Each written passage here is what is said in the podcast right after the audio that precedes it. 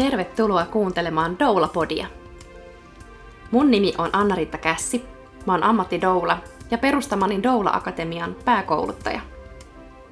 Doula-podi on podcast doulan työstä, synnytyskulttuurista ja aktivismista ja erilaisista perheellistymisen teemoista. Tämä on kaikille doulille, doulan työstä haaveileville ja yleisesti synnytystyöläisyydestä kiinnostuneille. Tätä jaksoa ollaan äänittämässä eduskunnan pikkuparlamentissa ja tällä kertaa mulla ei olekaan vieraana doulaa, eli ei saada kuulla sitä, että miten jostain on tullut doula, vaan mulla on täällä vieraana kansanedustaja Sofia Virta. Tervetuloa. Kiitos. Tosi kiva olla täällä. Vähän erilainen perjantai-iltapäivä. Ja sä saatkin nyt kertoa vähän tästä sun poliitikon polusta. Eli miten susta tuli poliitikko ja lopulta sitten nyt kansanedustaja? Joo, no aika yllättäen. Vähän mä sanoin välillä, että vahingossa, mutta ei se nyt ehkä ihan pidä paikkaansa. Mä oon siis taustakoulutukselta kasvustieteiden maisteri alun perin erityispedagogiikkaa ja sosiaalityöhön erikoistunut ja ajattelin, että mä valmistuisin opettajaksi ja kouluttauduinkin sitten opettajaksi siinä ohessa myöhemmin uusperheneuvojaksi ja viimeisempänä valmistuin ratkaisukeskeisestä psykoterapiakoulutuksesta, eli jotenkin se sotekenttä on ollut se tosi oma. Mä oon tosi nuorena aloittanut työt perhepalveluissa ja lastensuojelussa ja niin kuin hyvin vaativissa tilanteissa olen nuorten kanssa pääasiassa tehnyt töitä sekä sitten öö, lasten kanssa, joilla on ollut jonkinlaista vammaisuutta tai, tai muuta haastetta siinä arjessa ja on sitten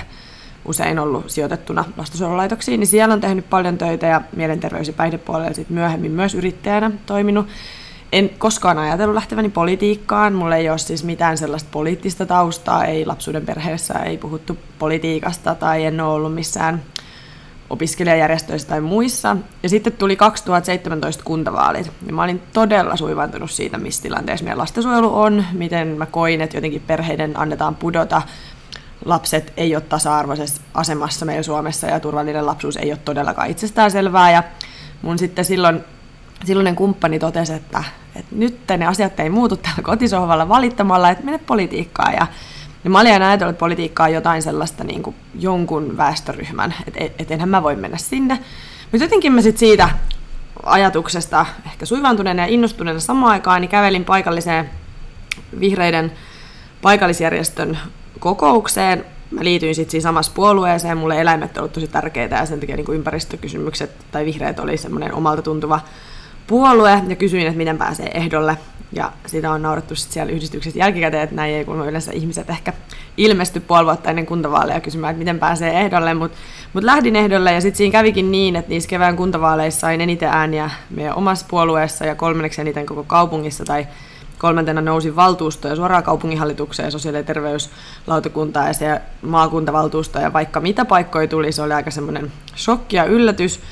Mutta siitä se mun niinku poliittinen ura lähti, eli ei siitä ole kovin monta vuotta aikaa. No sitten sieltä tuli eduskuntavaalit parin vuoden päästä. Mä olin raskaana, odotin mun esikoista ja mua kysyttiin, että lähdetkö listoille mukaan. Ja mä sanoin, että no voimme lähteä sinne nimeksi, että jos mä nyt joita ääniä, vaikka jostain saan kerättyä, niin niin voimme siellä olla mukana, mutta että mä synnytän siinä vaalien aikaa ja mulla ei ole mitään vaalibudjettia varaa rakentaa eikä muuta, että tullaan mukaan. Ja sitten kävi niin, että mä olin sitten silloin eduskuntavaali iltana kotona. Mun tytärpuolen kanssa leikittiin kotidiskoa. Mulla oli siinä,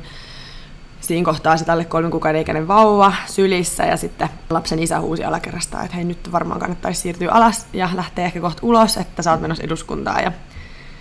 niin siis sitten kävi, että mä nousin Varsinais-Suomesta ainoana vihreänä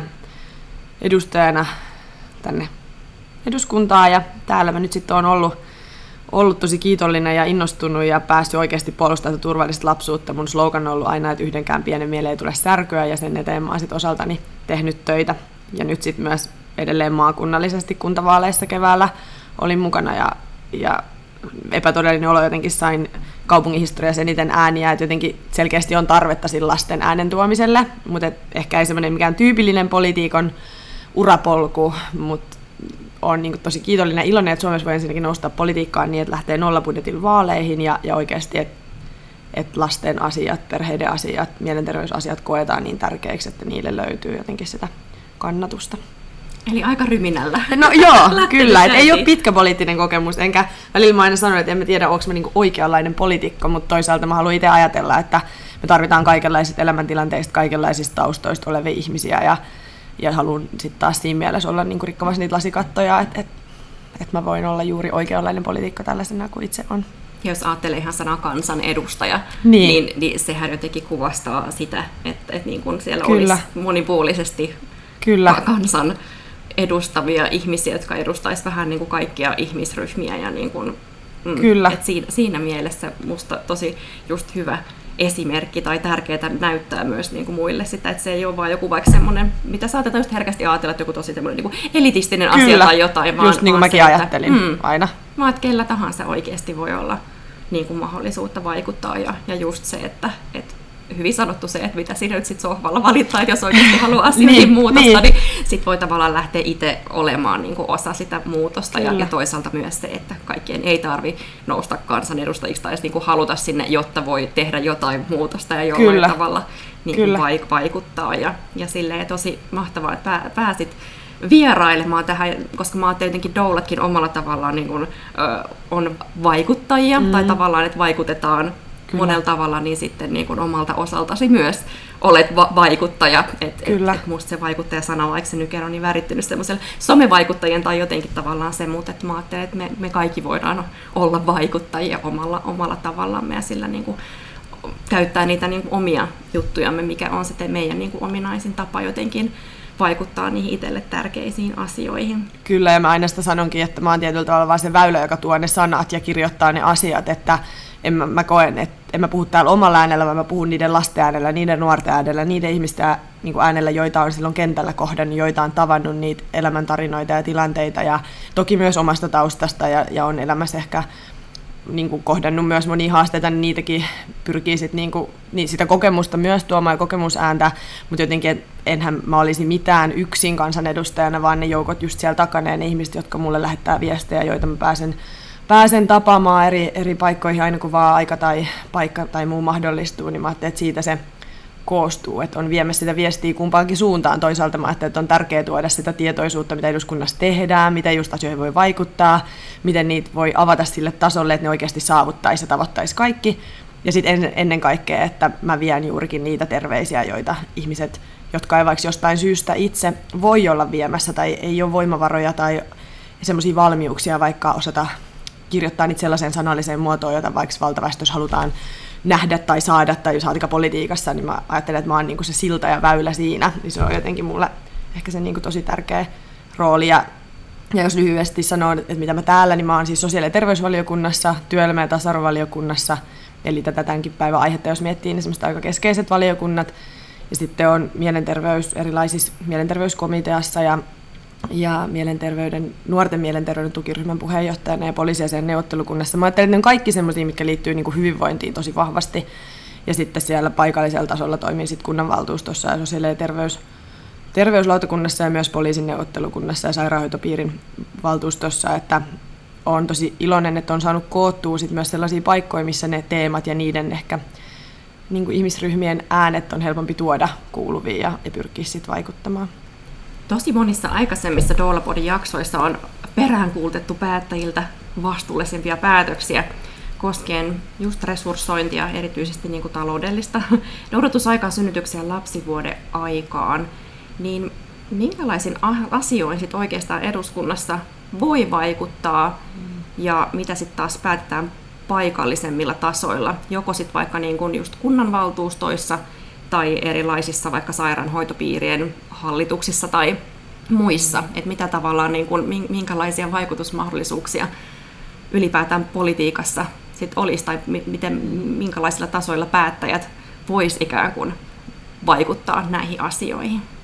Mä ajattelen, että se niinku kaiken ydin lähtee siitä, että päättäjänä se vastuu siitä, että sä puhut niistä asioista. Oot sä sitten siellä kunnanvaltuustossa, tulevissa hyvinvointialuevaltuustoissa tai täällä eduskunnassa, niin ne asiathan ei tule kuulluksi eikä ne tule näkyväksi, jollet sä ole niitä ottamassa esiin ja sanottamassa. Ja mä aina sanon, että meillä on päättäjinä sekä sitä konkreettista valtaa ja vastuuta siihen, mitä me kirjataan vaikka valiokunnan mietintöihin, miten me niitä lakeja ollaan konkreettisesti muuttamassa, mutta meillä on myös aina asennevaltaa, että ne asiat, mistä me puhutaan, miten me tuodaan niitä näkyville,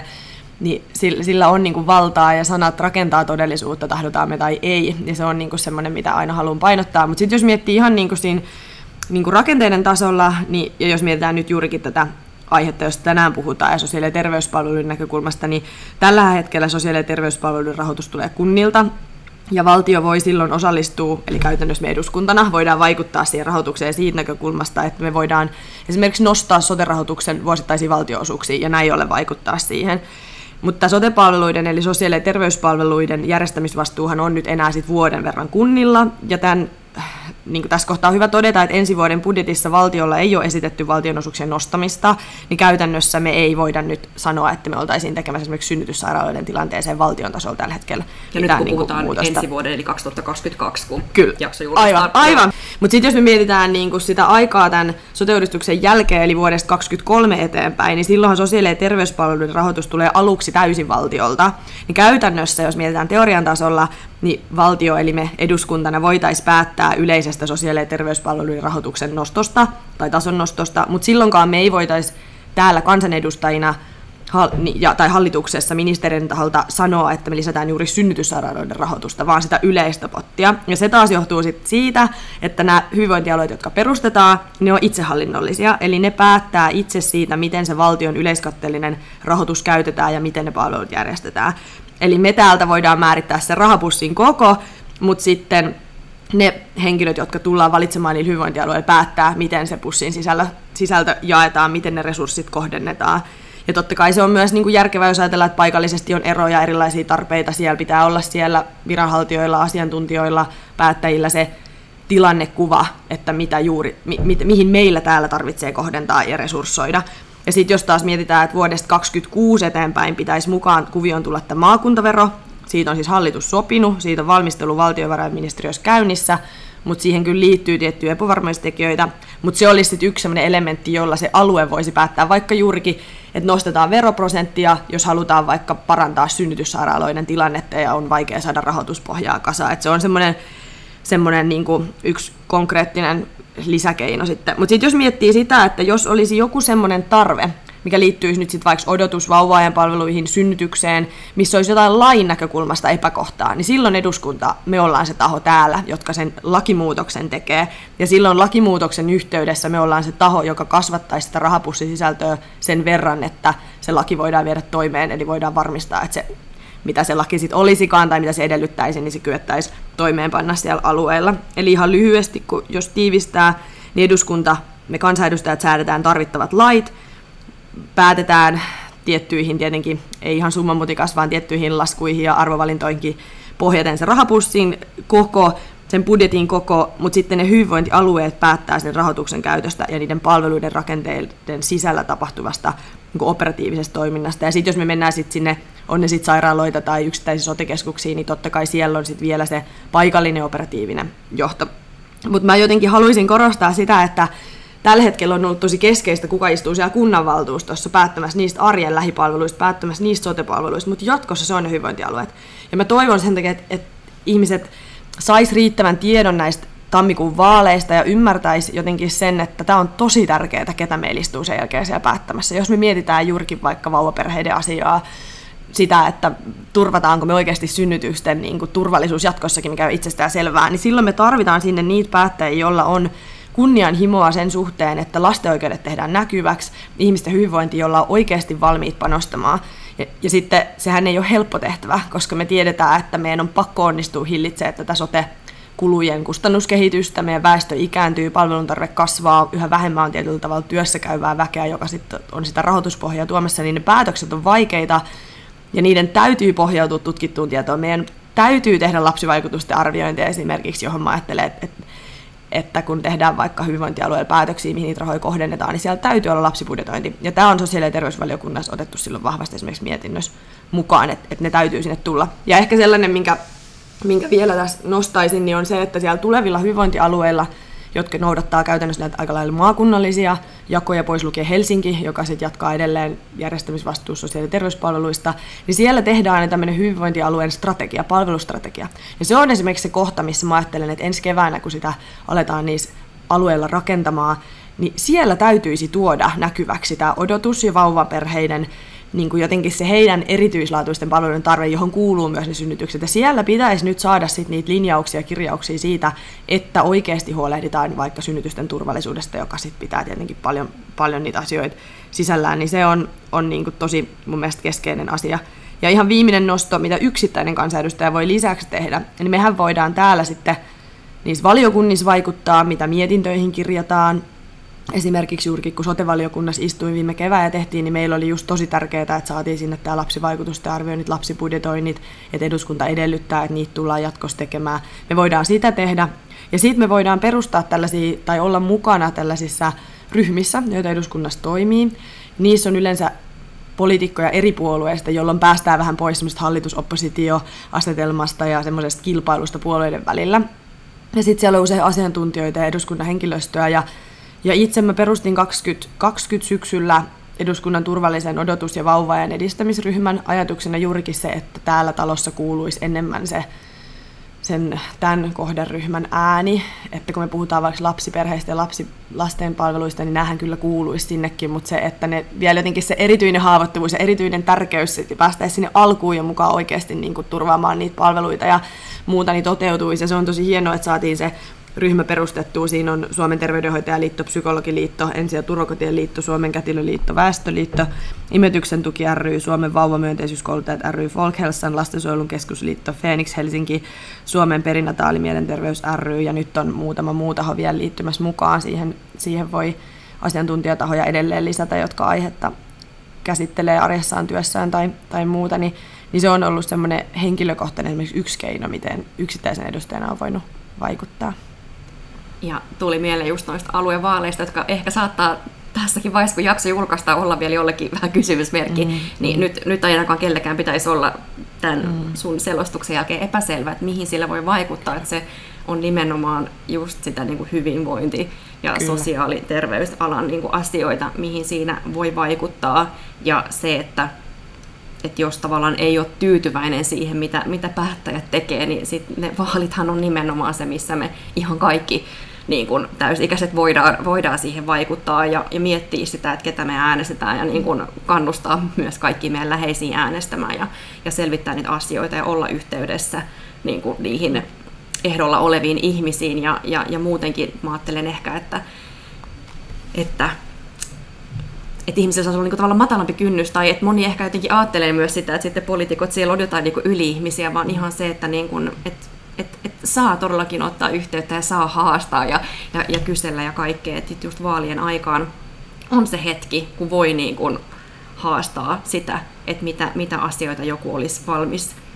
edistämään, sit jos pääsee, pääsee vaaleissa läpi. Että sit jos ei äänestä, niin tietyllä tavalla myöskään niin kuin turha, turha sit valittaa, mm. että jos joku asia ei mene silleen kuin toivoisi. Mm. Kyllä todellakin, ja vaalit on jotenkin ehkä hedelmällisintä aikaa tuoda myös niitä teemoja näkyviin, että me tämän vauvaryhmän, tai tämä on vähän eduskunnassa ristitty tämmöiseksi vauvaryhmäksi, mutta, mutta tämän just edistämisryhmän kanssa sovittiin viime kokouksessa, että pyritään nimenomaan ajoittaa aika paljon kannanottoja. Osa on varmaan tullut jo ulos siinä kohtaa, kun tämä jakso julkaistaan, mutta että siihen vaalien alle, koska se on myös sitä hedelmällistä aikaa, kun on, meillä on paljon silloin niitä eri hallinnon tasojen päättäjiä ehdolla, ja he ehkä imee sitä tietoa, on halukkaita myös, ehkä ei aina ihan niin kuin puhtaista motiveista sen asian edistämiseksi, välillä ehkä näkyvyyden hakemiseksi tai mitä vaan, mutta mut joka tapauksessa silloin on niinku hyvä aika tuoda niitä asioita näkyviä, että vaikka ne kaikki päättäjät tai vaikka se oma päättäjä, jota on äänestänyt, ei pääsisi läpi, niin se muovaa aina sitä keskustelukulttuuria, se vaalien alla tapahtuva keskustelu, ja se muovaa esimerkiksi sitä, että kun lähdetään sitä strategiaa vaikka rakentamaan ja lähdetään niitä ensimmäisiä päätöksiä tekemään, niin se info, minkä ne päättäjät, jotka on silloin ollut ehdolla, on vaikka saanut, miten heihin on vaikutettu, niin varmasti kantaa myös sit niihin tuleviin,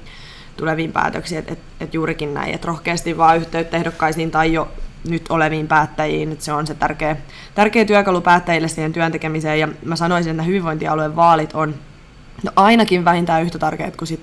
seuraavana vuonna olevat eduskuntavaalit, jos mietitään näitä palveluita, koska näissä sitten ollaan siellä lähellä oikeasti niistä, niistä päättämässä ihan konkretian tasolla. No sä oot syntynyt vuonna 1990 ja sen jälkeen Suomessa on lakkautettu lähes 30 synnytysyksikköä. Ja lisäksi äiti, äitiysneuvoloista on kadonnut kätilöosaaminen lähes kokonaan totta kai siellä on edelleen kätilöitä, mutta sitten tuli se uudistus, että pitää olla terveydenhoitajan tutkinto, jolloin sitten kaikki kätilöt ei lähtenyt sitä lisäpätevyyttä tekemään. Ja kätilöavusteiseen kotisynnytykseenkään ei enää saa Kelalta tukea, eikä siis ole vuosikausiin enää saanut. Niin miten meillä oikein varaa säästää just sieltä elämän alkupäästä? Hmm. Eihän meillä olekaan varaa ei missään nimessä ole varaa, ja kysehän on esimerkiksi oikeudesta turvalliseen synnytykseen, parhaaseen mahdolliseen hoitoon, kyse on lasten oikeuksien toteutumisesta, niin ei meillä ole todellakaan varaa. Ja ne on asioita, joista ei, ole, niin kuin, joista ei voi tinkiä, mutta näin on tehty. Näin on tehty. Ne on ollut arvovalintoja, valintoja, että niistä on tingitty. Ne on ollut arvovalintoja siinä mielessä, että niille asioille ei ole annettu riittävää arvoa että jos miettii lasten näkökulmasta yleisesti, niin mä aina sanon sitä, että ei lasten ääni esimerkiksi päätöksentekosaleissa kuulu, jollei sitä niin aikuiset sinne tuo. Sama voisi miettiä yli, vaikka niin synnyttävien henkilöiden asemaa, heidän ääntä, niin jonkun täytyy tuoda se siellä päätöksentekohetkellä ja puolustaa sitä siellä, jotta se näkyy niissä papereissa. Että ne asiat ei muuten tietyllä tavalla sinne mene. Ja valitettavasti ne tuntuu olevan asioita, jotka helposti ajatellaan, että niitä pitäisi olla puolustamassa tai se jää niiden vastuulle, jotka ehkä itse ovat sillä hetkellä sitä kohderyhmää. Vaikka kysehän ei ole siitä. Me puhutaan synnytystalkoista, me puhutaan siitä, että ollaan huolissaan Suomen syntyvyyden laskusta. Ja samaan aikaan me näistä palveluista supistetaan tai ei ainakaan valmiita olla sinne lisäämään. Ja, ja näähän koskettaa meitä kaikkia, koskettaa koko yhteiskuntaa. Et kyllä siinä on niin peiliin katsomisen paikka jokaisella päättäjällä, ja niin kuin sen pohdinta, että mikä rahallinen arvo ollaan valmiita antamaan näille oikeuksille, on se sitten oikeus vaikka siihen turvalliseen synnytykseen tai just parhaaseen mahdolliseen hoitoon, hoivaan, lasten oikeuksille. Ja se, että jos miettii vaikka just näitä, jotka on lähdetty keskittämään synnytyspalveluita ja muita, olisi epärealistista, jos nyt sanoisin, että, että täytyy viedä niin kuin takaisin ne lähipalveluksi. Kaikki se ei varmasti tule tapahtumaan. Tässä on, se on ollut niin kuin mun mielestä virhe, mihin suuntaan on menty, ja, ja sitä ei missään nimessä saa ainakaan aina yhtään lisätä. Mä itse silloin, kun odotin kolme vuotta sitten omaa esikoista, niin välillä pysähdyin pohtimaan sitä, että miten onnekkaassa asemassa olin, että asuin Turun lähikunnassa Kaarinassa vartin matka tyksiin synnytyssali. Että se, mä olin tosi synnytyspelkonen, niin mulle se tietoisuus siitä, että se on lähellä se, se sairaala ja on lyhyt matka, niin mä mietin aina silloin sitä, että jos mä asuisin toisella puolella Suomea tai jossain, missä välimatka on pitkä, niin se on mun mielestä tosi epätasa-arvoista ihan niin kuin myös henkisestäkin näkökulmasta. Ja tämä on sellainen asia, mistä ei ole ehkä otettu, otettu huomioon. Ja tämä on, jos miettii tätä, kun kysyit, että, että onko meillä varaa jotenkin säästää siitä elämän alkupäästä, niin nyt ne hyvinvointialueet, jotka perustetaan, niin siellä täytyy olla sitä kunnianhimoa katsoa toisin ja asettaa ne lasten oikeudet keskiöön, niiden odottavien perheiden oikeudet keskiöön. Siellä täytyy olla niin kuin sensitiivisyyttä, ymmärrystä perheiden monimuotoisuudesta, valmiutta lisäkouluttaa vaikka henkilöstöä, jos siinä nähdään tarvetta tiettyihin teemoihin, asioihin, valmiutta jotenkin ymmärtää esimerkiksi lapsettomuutta, sitä, että varmistetaan, että jokainen, jolla on perheytymishaaveita, niin voisi niitä oikeasti tavoitella ja että et siellä on henkilöstö, henkilöstöä riittävästi kohtaamaan jokaisen ihmisen omine tarpeineen kokonaisuutena. Näinhän tällä hetkellä ei ole. Mä ymmärrän sen, että tämä ei ole niin sitä tämän hetken tilannetta nähnytkään, mutta se, että kun meillä tulee sote mikä on niin valtava historiallinen, siis Suomen suurimpia historiallisia uudistuksia, jos me laitetaan uusiksi se hallinnon rakenne sosiaali- ja terveyspalveluissa, niin mä haluaisin nähdä, että se on semmoinen hetki möyhiä se maaperä, käydä myös niitä sisältöjä, sisältöuudistus tehdään samaan aikaan, niin vähän uusiksi, että miettiä, että mikä on niitä paloja, mitkä toimii, missä voitaisiin vähän niin kuin ehkä kääntää kurssia, tehdä jotain vähän uusin, uusin tavoin tai, tai uudemman tutkitun tiedon ja muuta. Perhekeskusmalli on mun mielestä hyvä esimerkki siitä, mitä on nyt edistetty onneksi koko ajan, eli ajatus siitä, että ihminen ei joutuisi palloilleen monen palvelun niin kuin luukulta toiseen, vaan että hän saisi jotenkin keskitetysti niitä palveluita ja, ja se perheen kokonaistilanne huomioitaisiin ja tätä työtä tehtäisiin oikeasti moniammatillisesti ja niitä esteitä siltä moniammatillisen työn tekemiseltä karsittaisiin. Ja jos miettii synnyttävien henkilöiden näkökulmasta, niin olisi esimerkiksi keskeistä kehittää neuvoloita, varmistaa, että siellä on ihan kestämätöntä, että meillä on esimerkiksi jälkitarkastuksia jäänyt nyt välistä. Joo, korona on vaikuttanut, ymmärrän sen, mutta kyllä sinne pitäisi sen sijaan, meidän pitäisi lisätä sinne esimerkiksi äitiysfysioterapiaa, varmistaa tämän tyyppisiä palveluita, jotka siellä ei ole, joiden ehdottomasti pitäisi olla. Mielenterveys, päihdepalveluita tuoda niin kuin tosi paljon tiiviimmin sinne, sinne lähemmäs. Et ei missään nimessä ole varaa säästää, siis päinvastoin. Ja me ollaan velkaa siitä, että että lasten oikeudet toteutuu. Ja meillä ei ole varaa ottaa velkaa, mutta meillä ei ole myöskään varaa ottaa hyvinvointivelkaa enää yhtään enempää. En tiedä, ehkä eksys nyt vastaus tosi kauas, mutta, mutta et, va, tiivisti ei missään nimessä varaa säästää niistä. Ja sitä voisi niinku toivoa, että näissä,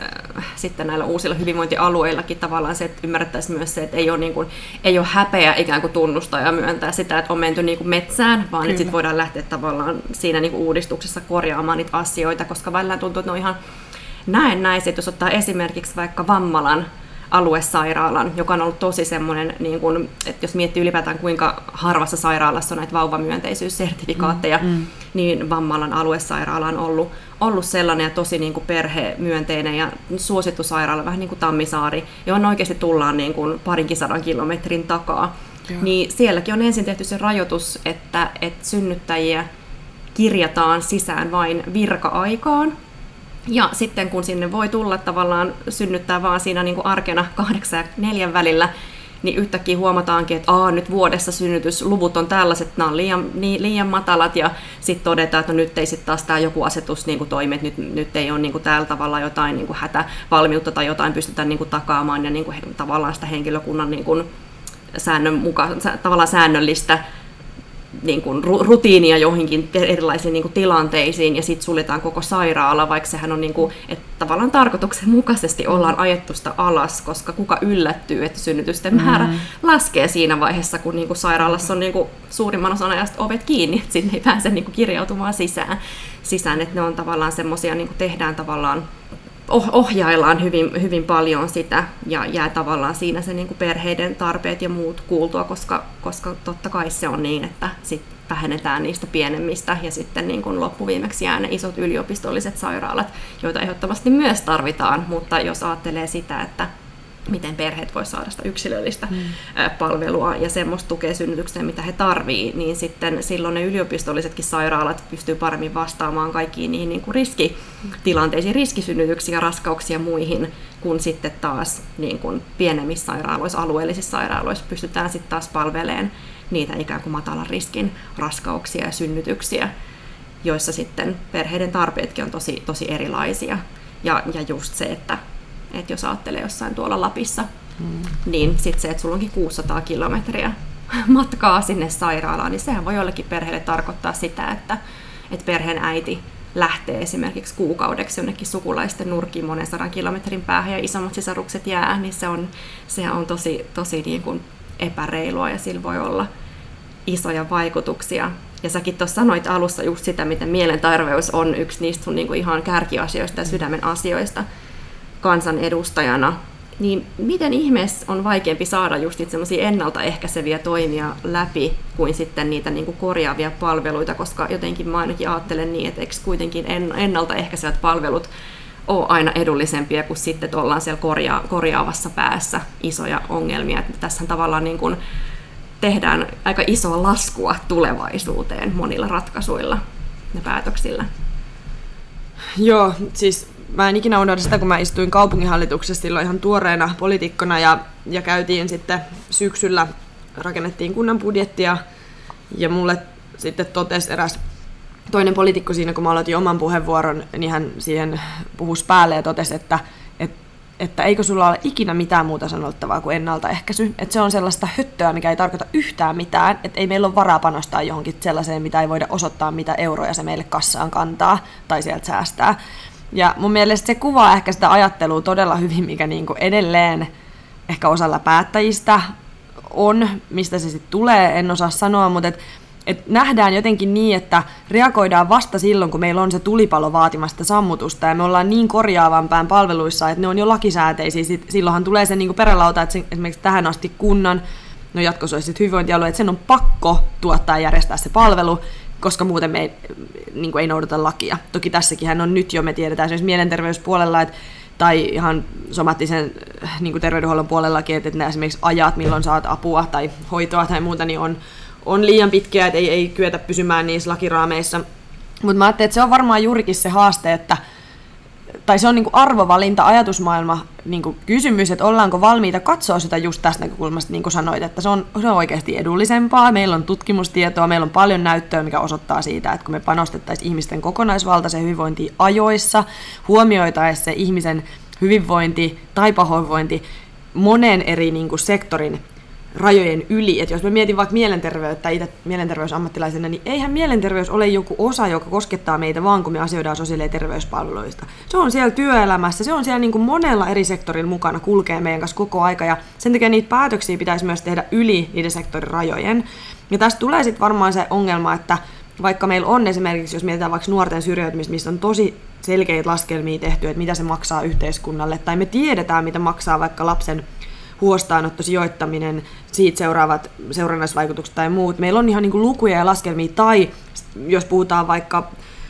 raskaana olevista henkilöistä, jotka kamppailee päihdeongelmien kanssa, me tiedetään jälleen, niin kuin ensi- ja turvakotien liitolla on tosi kattavat data ja laskelmat näistä, niin silti meillä on jotenkin sellainen edelleen sellainen niin kuin ajatus, harha siinä, että, että kyllä aika paljon joutuu täällä talossa tekemään töitä tai siellä kunnanvaltuustoissa, että tämä näkökulma tulee esiin. Ja mä ajattelen, että, ehkä niin kuin nyt ollaan vähän semmoisessa murroskohdassa siinä mielessä, että tämä sote-uudistushan nyt pyrkii tuomaan sen painopisteen enemmän sinne ennaltaehkäisyyn. Mutta sekin on ehkä tullut vasta pakon kautta, juurikin kun mä sanoin tästä kestävyysvajeesta ja siitä, että meidän on pakko onnistua hillitsemään niitä sote-sektorin kustannuksia, niin nyt on ehkä tultu siihen pisteeseen, että on hoksattu, että hei, että ehkä meidän pitääkin tehdä ajoissa, ehkä meidän pitää kohdentaa oikein, varmistaa, että se tuki tai ne toimet ajoissa on riittäviä, niin me sitten ei joudutakaan sinne kalliiseen päätyy. Mutta mä toivoisin, että se lähtisi vielä enemmän myös siitä ihan inhimillisestä näkökulmasta, että me lähdettäisiin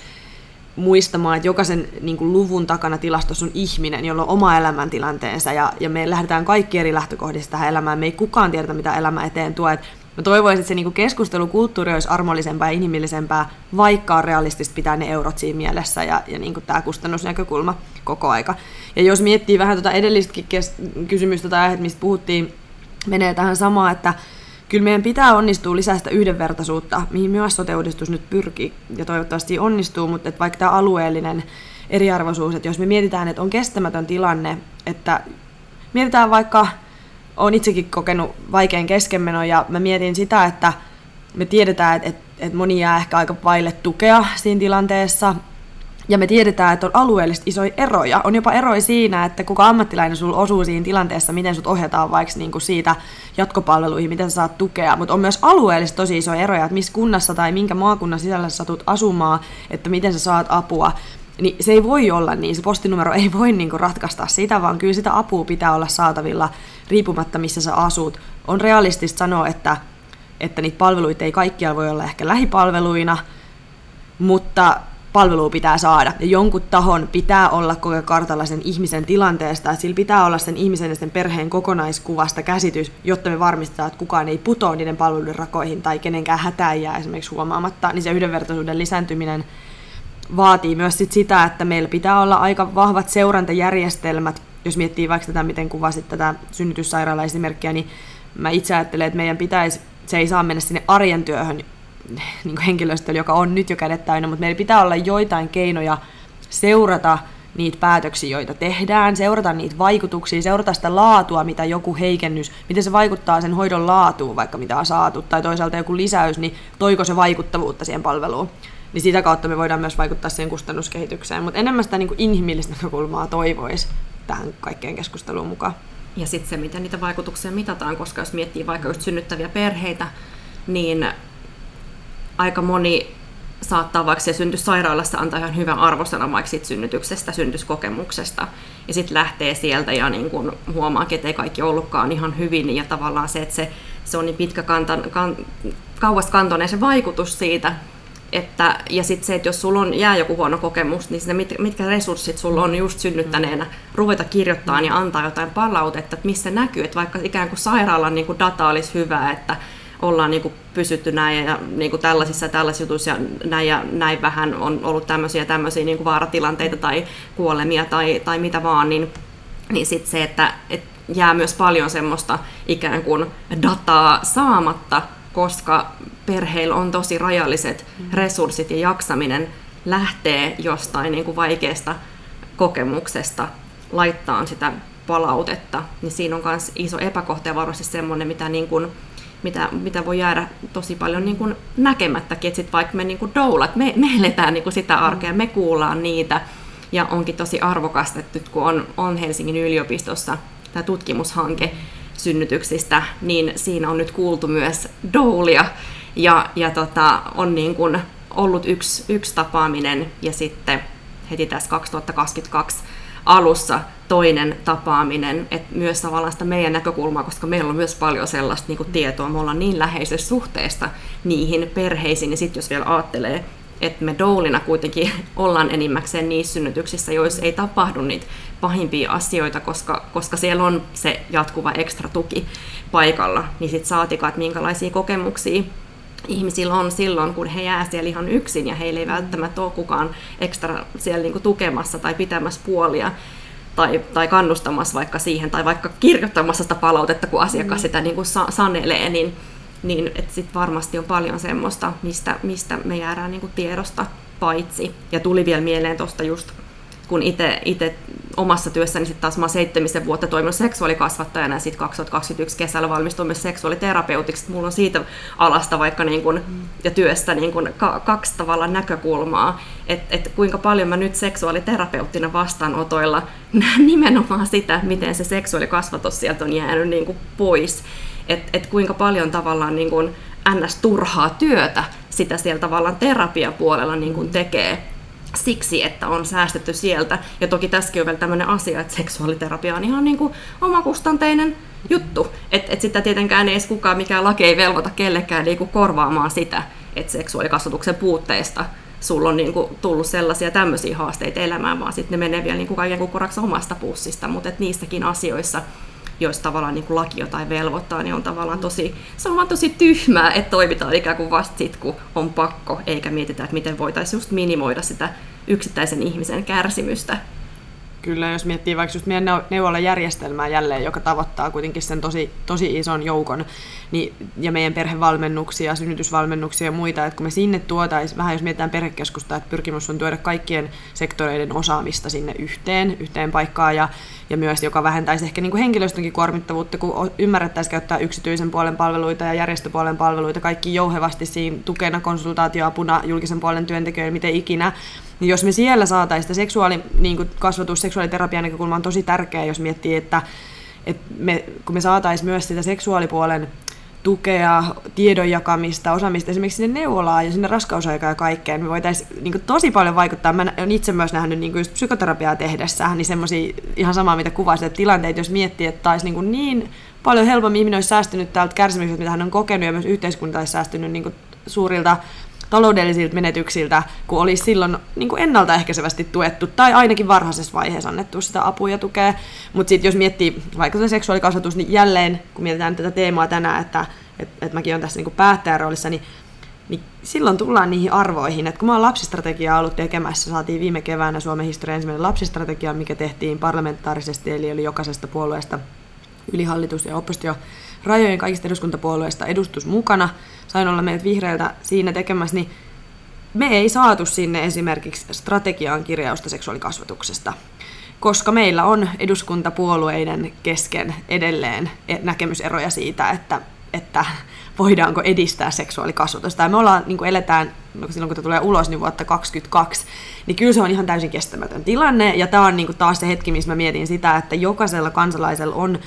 oikeasti sitä vaikutusvaltaa sillä, että minkälaisen äänestyspäätöksen tekee ja, ja että kaivaisi vähän sitä tietoa oikeasti, että mitä se oma ehdokas, mitä se puolue ajattelee asioista, joita voi pitää niin itsestäänselvänä. Että kyllä se mulle oli aika järkytys, että et, et ajatus just siitä, että seksuaalikasvatusta ei voida kirjata johonkin, koska osa kokee, että sitä ei, ei pitäisi olla, niin on se aina aika pysäyttävää. Ja just selvittää tosi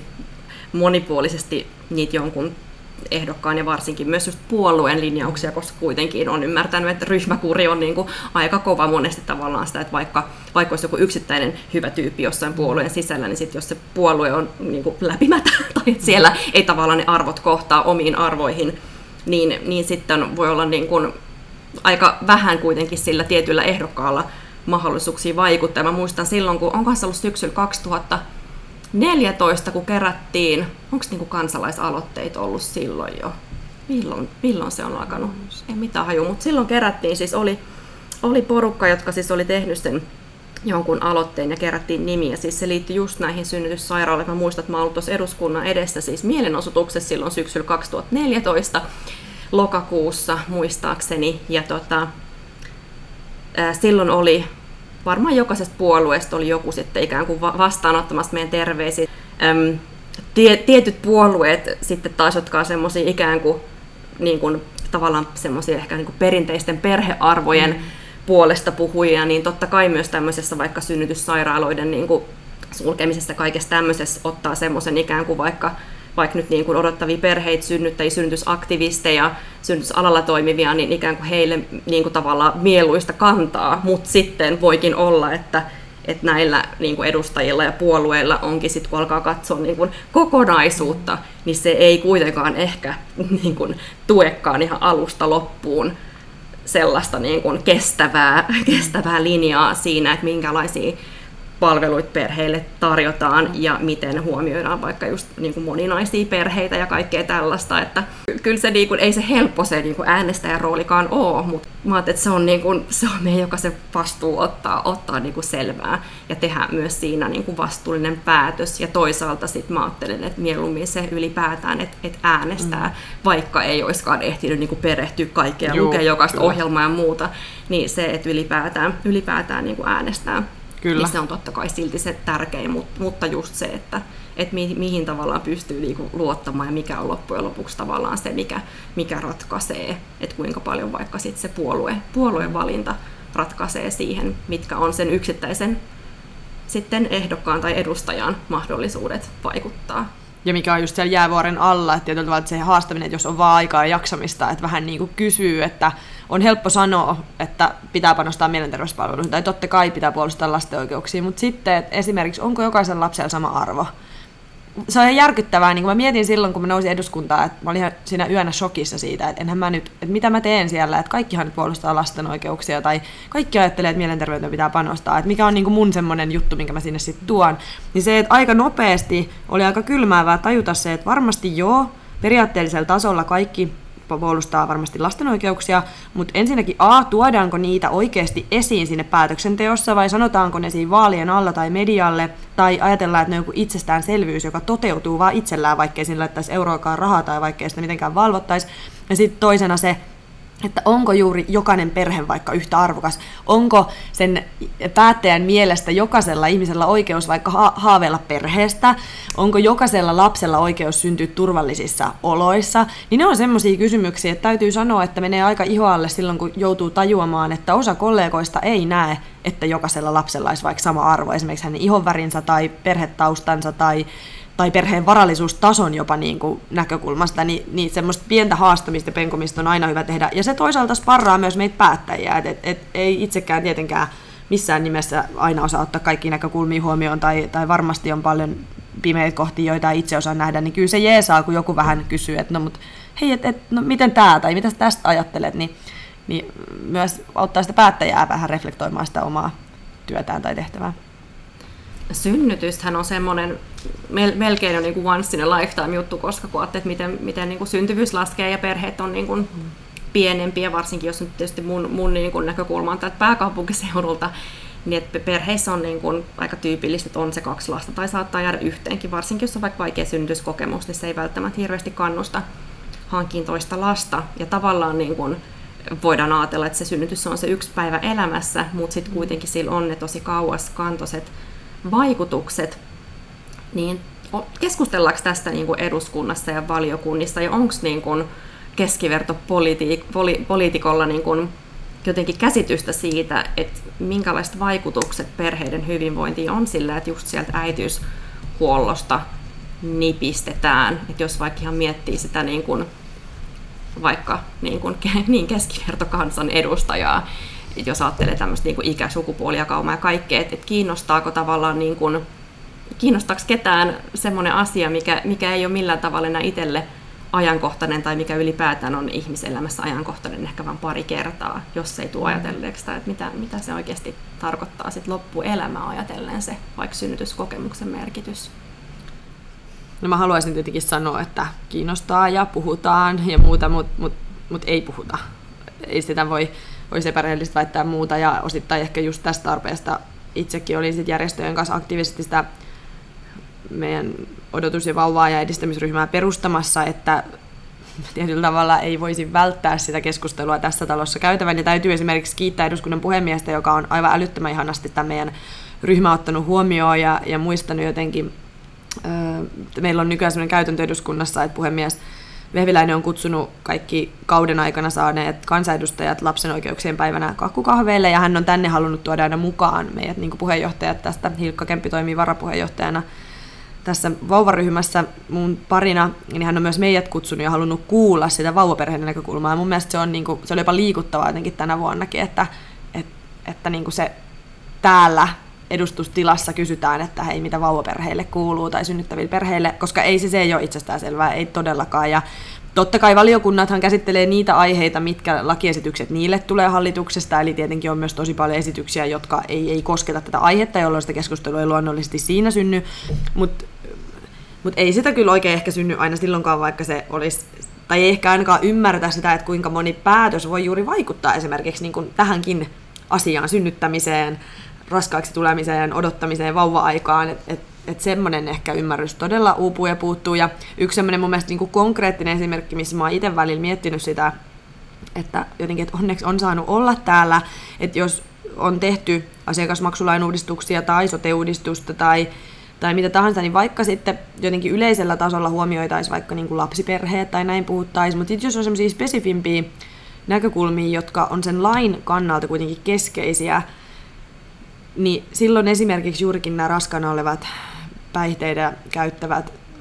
henkilöt, niin heidän palvelut ja asema meinaa sitten ainakin jäädä. Et vaikka semmoinen niinku yleinen näkökulma voitaisiin ottaa huomioon, niin sitten sen näkeminen, että meillä on oikeasti niitä eri tilanteita, ja meillä saattaa olla sitten sellaisia vaativampia erityistilanteita, tai lapsensa menettäneiden, heidän tuki, tai, tai tämän tyyppisiä, niin ne ainakin sitten meinaa helposti ehkä tippua sieltä matkasta, ja siihen me tarvitaan sitä, että valiokunnatkin kuulee aina asiantuntijoita. Mutta päättäjät on se joukko, joka ehdottaa, keitä tästä asiasta kuullaan. Eli siinäkin se, että pyydetäänkö siellä lapsia sen valtuutettua, pyydetäänkö siellä niitä sitä aihetta koskevia järjestötahoja tai, tai tutkijoita tai muita. Ja sitten esimerkiksi vielä semmoinen lyhyt esimerkki mun mielestä, mikä niinku kuvaa sitä, öö, en mä tuossa sano tiedon vähäisyyttä, tai semmoista totta kai päättäjillä on myös valtava se infotulva ja ehkä jokaisella on vähän ne omat kiinnostuksen kohteet, mutta mut pienillä asioilla on iso merkitys, että jos me vaikka valiokunnan mietintöihin ollaan sitten sit tuotu tätä näkökulmaa, että täytyy turvata ne päihdepalvelut myös heille ja ehdottomasti heille, jotka on raskaana, ja näin, niin se, että puhutaanko me vaikka valiokunnan mietinnössä päihdeäidistä vai puhutaanko me raskaana olevasta päihteiden kanssa niin kuin päihdeongelmaisesta henkilöstä tai muuta, niin siinäkin on jo iso ero, koska mä oon huomannut sen, että jos me lähdetään puhumaan päihdeäideistä, niin yhtäkkiä se 12-henkinen valiokunta, tai kuinka siinä istuukaan, niin saa, jos ei tunne sitä aihetta, jos ei ole ehkä semmoista omaa kosketuspintaa siihen, niin sitten me aletaankin puhua jostain joukosta, joka leimaantuu itse asiassa tosi vahvasti, ja itse asiassa ne henkilöt onkin sitten vain äitejä, jotka on vain päihdeäitejä. Ja silloin me mennään aika semmoiseen niin kapeeseen siiloon, joka voi ohjata meidän niin kuin ajattelua tiettyyn suuntaan versus se, että me niin kuin ollaan tarkkoja niistä käsitteistä. Ja ne on ehkä niitä hetkiä, milloin välillä niin kuin huomaa, että hiikarpalot ja turhautuminen puskee joidenkin kollegoiden otsalle, että, että että tarviiko Sofia taas nyt tästä niin kuin viilata. Mutta mun mielestä tarvii, koska ne voi olla niitä tosi ratkaisevia juttuja. Ehkä nyt vähän eksy siitä, siitä varsinaisesta kysymyksestä, mutta, mutta ehkä kuvastaa just sitä, että, että vaikka täällä istutaan, niin eihän me olla asiantuntijoita, me ollaan arvopäättäjiä ja siihen me tarvitaan ne asiantuntijat. Ja ne asiantuntijat on ne ihmiset, joita se asia koskettaa, joilla on se kokemus, ne on ne tutkijat, ne on ne alan yrittäjät, ne on ne järjestöt ja, ja ne, niin kuin, jotka tekee vaikka siellä synnytyssalissa töitä, niin se, että me kuullaan heitä, niin siitähän se meidän työ muodostuu. Me tehdään sitä arvovalintaa, että, että mihin suuntaan sitä asiaa viedään, mutta ei, Valitettavasti mun mielestä ei, saatika sit kunnassa. En ole koskaan varmaan kuullut keskustelua kunnan tasolla, vaikka meillä on lapsimyönteinen muuten mielestäni kunta. Viimeksi just valio- tai lautakunnassa kysyin niin kuin, kans tätä odottavien äitien tai perheiden, perheiden palveluita, että et, et miten, miten jos siellä on mielenterveys- ja päihdehaastetta, niin miten heitä ohjataan vaikka järjestöpuolen palveluihin tai muuta, mutta ei, ei ne kyllä niin kuin nouse sitten jos ajattelee, että niin kuin vihdoin viime vuosina enemmän keskustelua ollut niin kuin syntysväkivaltaa, joka kuitenkin, vaikka jos ajattelee sitä mielenterveyspuolta, niin usein kuitenkin syntysväkivalta aiheuttaa synnytystraumaa ja horjuttaa sitä synnyttäjää mielenterveyttä voimakkaasti. Niin minä myös synnyttäjäkampanjan nostanut, nostanut näitä asioita esiin ja sitten oli myös marraskuussa 2020 julkaistiin Ylen dokumentti synnytyskipuja, joka myös niin kuin käsittelee tätä synnytysväkivalta-teemaa. Niin, syn, tai Minä myös synnyttäjänä kampanja koosti tämä kampanja ei siis enää niin kuin ikään kuin aktiivisesti niin kuin toiminnassa, mutta että edelleen vaikka että nettisivuilta löytyy seitsemän tapaa, joilla tätä synnytysväkivaltaa voisi torjua. Ja mä lukasen tästä, minkälaiset asiat silloin koottiin tämmöisiä ikään kuin steppejä, mitä, mitä voitaisiin tehdä synnytysväkivallan torjumiseksi. Selvitetään, kuinka paljon ja minkälaista synnytysväkivaltaa ja itsemääräämisoikeuden loukkauksia synnytyssairaaloissa esiintyy. Seuraavan seksuaali- ja lisääntymisterveyden toimintaohjelman kärjeksi otetaan synnytysväkivallan torjunta. Koulutetaan synnytyssairaaloiden ja neuvoloiden henkilökuntaa tietoisen suostumukseen perustuvasta hoidosta. Jokaiselle synnyttäjälle tarjotaan nykyistä laajempaa synnytysvalmennusta, joka sisältää tietoa heidän oikeuksistaan. Pilotoidaan jatkuvan hoidon mallia, jossa sama kätilötiimi vastaa sekä raskauden seurannasta että synnytyksen hoidosta. Synnytystrauman kokeneille taataan riittävä tuki ja hoito julkisen terveydenhuollon piirissä ja kehitetään lainsäädäntöä ja valituskäytäntöjä tunnistamaan itsemääräämisoikeuden loukkaukset ja saattamaan tekijät vastuuseen. Niin minkälaisia ajatuksia sulla on näistä ja olisitko valmis viemään tätä asiaa eteenpäin? No tämähän on teemana sellainen, että mulle on henkilökohtaisesti tosi läheinen teema kaikki väkivallan vastainen työ. Mä oon tehnyt sitä työksä ja se on koskettanut mua myös henkilökohtaisessa elämässä ja on sitä, sitä kyllä politiikassa pitänyt esillä. Viimeksi on jättänyt kirjallisen kysymyksen juurikin tästä niin kuin väkivallan vastaisen työn resursseja, miten hallitus niin kuin, pyrkii varmistamaan, että tulevilla hyvinvointialueilla olisi oikeasti sellaiset rakenteet kaikelle väkivallan vastaiselle työlle. Ja mä ajattelen, että tämä menee siihen sisään, koska me helposti lähdetään puhumaan myös joistain niin kuin, väkivallan tietyistä muodoista. Totta kai niitä täytyy nimenomaan tunnistaa, täytyy kertoa tutkimustietoa, en tarkoita siis nyt niin kuin vähätellä sitä, mutta et meillähän pitäisi olla nollatoleranssi kaikelle väkivallalle, ja se ihmisen kokemus pitäisi olla se ratkaiseva. Eli väkivaltaa on niin monen muotoista, niin monenlaista, se on fyysistä väkivaltaa, henkistä väkivaltaa, niin kuin se, että miten me tunnistetaan sitä ja miten me varmistetaan, että kenenkään kokemusta ei vähätellä, niin mä ajattelen, että tämähän menee ihan täysin niin kuin tämän ajatuksen sisään ja sen katon sisään. Ja jos me saataisiin esimerkiksi niille hyvinvointialueille meillähän ei ole tällä hetkellä semmoista selkeää niin kuin, velvoittavuutta ollut esimerkiksi kunnissa siinä, että miten väkivallan vastaista tai väkivaltatyötä, miten sitä tehdään. Siinä on valtavia alueellisia eroja. Niin meillä pitää olla jatkossa hyvinvointialueilla. Meillä pitää olla niin kuin kansallista ohjausta valtion tasolta siitä, että jokainen hyvinvointialue tekee strategian siitä, miten siellä torjutaan väkivaltaa, miten varmistetaan väkivallan uhrin ja tekijöiden tuki. Ja silloin myös pitää olla niin kuin se joka paikassa osaaminen käsitellä tämän tyyppisiä teemoja. Ja mä en tiedä, varmasti tiedät paremmin kuin minä, että miten esimerkiksi synnytyssairaaloissa tai miten siellä henkilöstöllä on osaamista vaikka tai neuvoloissa kohdata synnytysväkivaltaa, että jos ihminen ottaa sen puheeksi tai kysytäänkö sen tyyppisistä kokemuksista, jos yleensä tiedetään, että lähisuhdeväkivallasta, perheväkivallasta on tosi vaikea varsinkaan kokijan tai uhrian, uhrin itse kertoo siitä, mutta me tiedetään, että myös ammattilaisten on vaikea kysyä, vaikka se niin puheeksi ottaminen ja kysyminen olisi äärettömän tärkeää, niin mulla on semmoinen olo tai käsitys, että jos puhutaan synnytysväkivallasta, niin se ei ole ainakaan yhtään sen helpompaa ja se jää varmasti tosi usein se niin kuin tietyllä tavalla piiloon, se kokemus jää ja voi jopa tulla vähätellyksi varmaan aika herkästi, näin mä ajattelisin. Mutta ehdottomasti on osaltani valmis ja, ja uskon, että moni muukin tätä asiaa edistämään. Ja mä ajattelen, että yksi keskeinen, mikä se mun mielestä taisi noista tullakin, tai ainakin se on niin, siinä kampanjassa on tullut vahvasti niin juurikin se, että myös se synnyttäjän niin oikeuksien tai tiedon lisääminen niistä omista oikeuksista. Ja tässähän on keskeisessä roolissa, jos mietitään sitä synnytysvalmennusta ja perhevalmennusta. Korona-aika oli todella huolestuttavaa, kun ne oli monilla paikoin jopa ensin kokonaan seis, sitten toki jossain etämuodossa, mutta ilmeisesti vaikka se on varmasti niin tosi joustavasti ammattilaiset on tehnyt parhaansa, en tarkoita sitä, mutta mut on kyllä huoli siitä, että kaikki ei ole ehkä sen tyyppistä valmennusta saanut, mitä olisi tarvinnut. Ja ennen sitä jo ei ole niin kuin, on ollut eroja siinä, että miten kattavaa, vaikka se on jopa ker- kertamäärissä on ollut tosi isoja eroja, että, että meidän kunnassa oli kymmenen kertaa pääsi perhevalmennukseen, mihin kuului synnytysvalmennus, toisessa paikassa voi olla kolme kertaa tai, tai näin. Eli jotenkin se, että olisi tieto siitä, että mitkä on ne mun oikeudet ja että mistä mä myös saan sanoa, että jos mun mielestä se joku asia ei ole ok tai musta tuntuu pahalta, niin mä saan sanoa sen, niin kuin, että meille ehkä on kuitenkin aika sisäsyntyisesti myös sellainen kunnioitus hoitohenkilöstö, en tarkoita aina, tiedän itsekin sote-puolella tehneenä, että, eri, eri palveluissa niin kyllä henkilöstö kohtaa tosi paljon myös sellaista niin kuin, asiatontakin kritiikkiä tällaista, mutta jos mietin niin kuin tässä, että synnytystilanteessa siinä on kuitenkin aina sellainen valta-asetelma siihen jotenkin niihin asiantuntijoihin, kun sä olet siinä varsinkin e- ehkä ensimmäisessä synnytyksessä jokainen synnytys on erilainen, niin sä olet aika vahvasti sen niin kuin tuen ja avun jotenkin armoilla ja tosi niin kuin henkisestikin herkässä tilassa. Ja, ja alastomana. Ja, niin kyllä, kuin, kyllä. Tosi haavoittuvaisessa kyllä, tilassa. Mm. Kyllä, niin silloin mä ajattelin, että niin kuin ammattilaisten valta korostuu niin kuin yleensäkin sosiaali- ja terveyspalveluissa, mutta tässä mennään vielä niin, kuin niin intiimille alueelle ja semmoisen tietyn tyyppiseen, että, että, että jotenkin se että olisi se rohkeus sanoa, tai, tai ei edes voi puhua rohkeudesta, en tarkoita, että ihmiselle olisi rohkeus, jos hänessä sanottu, mutta se, että se olisi niin kuin lupa annettu ja etukäteen käyty sitä, että hei, että, että sä voit sit siinä tilanteessakin sanoa ja, ja jo etukäteen, niin sen mä että se olisi tosi tärkeää. Ja sitten ihanaahan olisi, jos meillä olisi mahdollista edistää yleisesti kaikissa sosiaali- ja terveyspalveluissa, niin kuin aikaisemmin viittasin, sitä semmoista niin oma mallityyppistä tai tiimiajattelua, että, että on, on se joku joukko, jolla on se käsitys sen ihmisen tilanteesta ja kulkee siinä rinnalla, niin kyllä mä ajattelen, että, että myös tällaisessa, niin kuin, kun puhutaan synnytyksestä, raskausajasta, sit siitä lapsivuodesta, niin olisihan se tosi ihanaa, jos meillä olisi mahdollisuus siihen, että siinä olisi jotenkin tulisi jo joku linkki. Esimerkiksi nythän on joissain paikoissa voinut olla jo, että vaikka siis synnytysvalmennuksessa on jo nähty, synnytyssairaalan vierailussa on voinut tulla jotain kontaktia jo niihin ammattilaisiin, jotka siellä toimii ja näin. Ja silloinhan, jos on mahdollisuus käyttää sitä doulaa, niin mä ajattelin, että sehän on, on niin kuin iso, iso, iso tästä niin synnytysväkivallan näkökulmasta, että siinä on joku henkilö, joka myös on ajantasalla siinä, mitä tapahtuu, että puolisonkin tai muun niin kuin, oman läheisen tukihenkilön, niin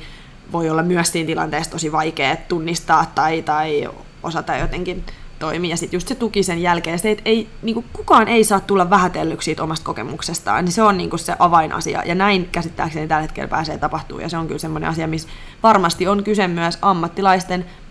niin kuin myös tarkoitan esimerkiksi neuvolaa, joka sitten on jälkitarkastuksessa ja kaikessa tällaisessa läsnä, missä ne voi pitkän ajan päästäkin nousta vasta siitä synnytyksestä ne jotenkin, että saa vasta ehkä sanotettua tai kasattua niitä, mitä, mitä siinä on tapahtunut tai mitä on kokenut, niin se osaaminen tunnistaa ja puhua siitä synnytysväkivallan kokemuksesta. Ja se, miten se fokus on niin paljon siinä lapsessa. Mm. Siinä vaiheessa, jos kuukausien jälkeen tulee se mm. ajatus, niin kuka enää kysyy siinä tavallaan mm. vanhemmalta, sitä, että se voisi olla vaikka joku yksivuotisneuvoltarkastus, jossa olisi tavallaan osana se, että mm. et kerrotaan ja kysytään vielä, niin kuin mitä fiiliksi on jäänyt siitä synnytyksestä ja onko siinä niin kuin jotain. Et se ei tarkoita sitä, että pitäisi olla enemmän aikaa sillä vastaanotolla käsitellä, vaan ikään kuin se, että hei nyt okei, okay, että sulla on tollasta noussut pintaan, että katsotaan, että meneekö neuvolapsykologille tai mikä olisi nyt tässä se, mihin mä ohjaan sut seuraavaksi, että mikä resurssit on se, mitä, mitä olisi niin kuin siinä kohtaa käytettävissä, että kun kuitenkin sen lapsenkin asiat siinä pitää hoitaa, mutta että siinä tavallaan moni, moni vanhempi jää tavallaan mm. yksin ja jotenkin myös se kaikki kiireen tuntuu ja kaikki semmoinen tietysti, just mitä puhe, puheeksi otosta, niin mä luulen, että se on just molempiin, molempiin suuntaan vaikeaa, vaikka siellä neuvolasta syntysväkivallastakin, että vaikka se on nyt noussut vähän enemmän tapetille, niin se on silti vielä tosi niin kuin näkymätöntä, koska sitä ei välttämättä tunnisteta ja myös sitä niin kuin vastaan on haluttu tavallaan taistella. Mä tavallaan ymmärrän myös sen vaikka hoitohenkilökunnan näkökulman siitä, että se voi tuntua rajulta ne syytökset omaan niskaan, koska niin kuin sanoit tuossa siitä väkivallasta, että se, se, se niin kuin määritellään sieltä kokijasta käsin, mm. eikä tekijästä, tehdään syntysväkivallaskaan tosi ani harvoin, että kaikki ammattikuntiahan kuuluu niin kuin jotain niin kuin mätäpaiseita mm. silleen, mutta lähtökohtaisesti ihan ani harvalla, mm. vaikka hoitohenkilökunnan jäsenellä on niin kuin tarkoitus Kyllä. ikään kuin vahingoittaa mm. ja tästä väkivaltaa, vaan sehän liittyy yleensä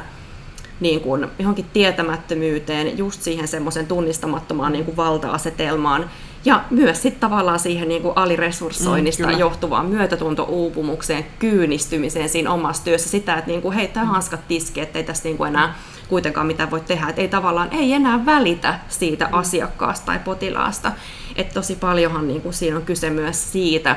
ja mä jotenkin toivoisin, että myös just niin kuin sairaaloissa henkilökunta niin kuin tavallaan havahtuisi tähän ja niin kuin myös siellä osaltaan vaatisi enemmän vaikka niin kuin työnohjausta ja sitä resurssointia ja, ja muuta. Et ei kyse ole tavallaan jonkun yhden ihmisen pahuudesta, vaan siitä, että niin kuin se rakenteessa on niin kuin tosi paljon vialla. Ja just ehkä sen tekee sen tiedon lisääminen nimenomaan niille kaikille tahoille. Sama ilmiöhän ei sama ilmiö, mutta samantyyppisesti voi miettiä, mä mietin lastensuojelussa, varsinkin vaativan lastensuojelun vaikka yksiköissä, että missä voidaan mennä tosi ali resursseilla ja missä niin kuin henkilöstö kohtaa paljon työturvallisuus, kysyy niin kuin tosi oikeasti vaaraa, fyysistä väkivaltaa ja, ja kaikenlaista. On, on uupunut, että tehdään kanssa kolmivuoroa, pitkiä vuoroja ja, ja näin, niin, niin siellä on mun mielestä havaittavista samaa ilmiöä, että tulee sitä semmoista kyynistymistä nimenomaan tätä, että ehkä ei jakseta enää välittää, ehkä ollaan jo uupunut eikä huomata sitä itsekään, joka sitten peilautuu siihen, miten niitä lapsia tai nuoria kohdellaan. Siellä on iso valta, varsinkin jos puhutaan tämmöisestä ns. suljetun tyyppisestä lastensuojeluyksiköstä, niin siellä on työntekijällä on aina se iso valta, niin, niin sielläkin mä mietin, että, että näissä on niinku just se, no varmasti on kaikilla sotesektoreilla tietyillä puolilla ehkä korostuu, niin just se, että silloin kun siitä olisi lupa puhua, niin että se ei tulisi se vastakkainasettelu, että, että, että kyllähän se on ihan selvää, että voi tulla ammattilaisilla aika kova semmoinen, että hei, että me tehdään parhaamme ja nyt vielä sanotaan, että me ollaan niin jotain väkivallan tekijöitä, niin kyllähän se voi tuntua kohtuuttomalta ja, ja niin kuin mennä aika läpi kaikki oma suojakilpiä ja, ja näin, että, että just se nimenomaan se työohjaus ja siellä niin kuin sen lisä, vaikka synnytysväkivallastakin, että lisätään myös siihen niin kuin ammattilaisia, että siitä voidaan puhua ja voidaan keskustella ja millaisia tilanteita on voinut olla ja miten niihin voi vaikuttaa ja, ja muuta, niin, niin se on, on niin kuin tosi, tosi keskeistä, että ei, ei tulisi semmoista vastakkainasettelua, kun aihe on semmoinen, mikä, mikä on niin, niin kuin kipeä kummallekin osapuolelle varmasti, niin silloin se helposti voi ehkä niin kuin roihahtaa semmoiseen vastakkainasetteluun, vaikka ei kukaan tarkoittaisi sitä, näin ainakin itse ajattelisin. Ja meillähän kätilökatoa tapahtuu osittain just siksi, että ei tavallaan ammattilaiset kokee, että he ei pysty tekemään laadukkaasti ja eettisesti sitä omaa työtään. Ja vaikka just se jatkuvuuden puute, niin monihan päätyy vaikka yksityiseksi kätilöksi, kätilödoulaksi tai kotikätilöksi just siitä syystä, että se on se tapa, jolla voi olla siinä asiakkaan koko matkassa mukana koetko että on niin mitään toivoa siinä, että niin kätilöillä tulisi jossain vaiheessa parempia työolosuhteita ja jotenkin sitä parempaa jaksamista. Jotenkin mietin sitä, että okei nyt linnanjuhlat 21 peruuntu, mutta oli tavallaan ollut se ajatus ja siirtyy seuraavaan, seuraavaan niin vuoteen tämä, että mm. nimenomaan kutsutaan just niin kuin terveydenhuollon ammattilaisia hoitajia ja näin, että onko se vaan semmoista niin kuin näennäistä ikään kuin kiihitosta vai onko niin kuin mitään mahdollisuutta siihen, että oikeasti niin kuin, tulisi konkreettista apua sinne. Mä ajattelen, että jos jotain niin kuin, heikkoa hyvää on ollut korona-ajassa, niin se on ehkä nostanut keskusteluun näiden niin kuin ylipäätään sotealojen merkityksen ja näiden ammattilaisten merkityksen. Eihän tämä ole uusi asia, että meillä on on osaajakatoa tai osaajapulaa tai henkilöstöpulaa näillä, mutta siihen on ehkä niin kuin nyt on ollut pakko havahtua. Ollaan ehkä taas ajettu niin pitkälle päin seinää, että ollaan siinä tilanteessa, että meillä on niin kuin vaarana se, että miten meidän sosiaali- ja terveyspalvelut, myös varhaiskasvatuspalvelut ja niin edespäin, niin pyörii jatkossa. Ja ne on kuitenkin yhteiskunnan peruspilareita. Eli missään nimessähän meillä ei ole varaa hukata yhtään kätilöä, ei ole niin kuin ylipäätään yhtään sotepuolen osaajaa varaa en tiedä voiko sanoa päästää pois alalta, mutta ajautuu tilanteeseen, jossa niin kuin ollaan, että ihmiset vaihtaa sitä alaa, ja mehän tarvitaan siihen sitä, että meidän pitää sekä onnistua nimenomaan kiinnittää huomioon siihen, että sitä työtä voi tehdä niin, että siellä on hyvä olla ja siellä halutaan pysyä, siellä jaksetaan pysyä. Ja sitten toisaalta, että käsittääkseni meillä on se tilanne, että vaikka me saataisiin esimerkiksi kaikki ne tekijät takaisin alalle, jotka on vaihtanut alaa, niin meillä olisi silti liian vähän henkilöitä, ammattilaisia, joille me tarvitaan myös niitä keinoja, joilla me lisätään sitä niin kuin osaajamäärää. Mutta se, että jos miettii niitä niin kuin, työoloja, niin on ihan selvä asia, että kätilön työhän on sellaista erityisosaamista vaativaa työtä, johon me tarvitaan sen niin kuin tietyn koulutuksen omaavat henkilöt. Me ei voida paikata jollain, että lähdetäänpä nyt lieventämään niin kuin, tiedätkö, osaamiskriteereitä, mitä jollain aloilla pohditaan. Ja sitten meidän pitää varmistaa, että niitä tekijöitä on siellä tarpeeksi, jotta sitä työtä voi tehdä laadukkaasti, mutta sitten se on vähän sellainen kehä, mikä tietyllä tavalla nyt pyörii, että, että tekijät uupumuksen ja eettisten kysymysten ja muiden syystä lähtee sieltä. Meillä kuinka vähenee se pyörä, joka, jossa pyörii ne vielä pienemmillä ja pienemmillä resursseilla ja uupuu, ja sieltä ei kuitenkaan pyöräovistuu niin samaa tahtia lisää. Ja mä ajattelen, että ei voi kompastua siihen, että puhutaan, mistä me saadaan lisää tekijöitä, koska meidän pitää ensisijaisesti miettiä, että ei me voida niin kuin, ajaa ketään ihmistä siihen tilanteeseen, että hän joutuu vaihtaa alaa näistä kysymyksistä, miksi moni nyt tällä hetkellä vaihtaa. Ja jos miettii sitä työolojen näkökulmaa, Sama koskee ylipäätään sosiaali- ja terveyspuolta, niin tietenkin se osaajamäärä, mutta sitten myös työsuhteiden laatu, miten meillä on, onko meillä pätkätyötä, minkä tyyppisiä työsuhteita meillä on, johtamisen tasoa, sitten semmoista vaikutusten mahdollisuutta siihen omaan työhön, tietyllä tavalla sitä tunnetta, että sä voit vaikuttaa siihen omaan työhön, ja että korostuu myös mun mielestä vuorotyössä, jos mietitään ihan niin kuin konkreettisesti vuorojen suunnittelua, miten tämä puoli hoidetaan, niin se on niin kuin yksi asia.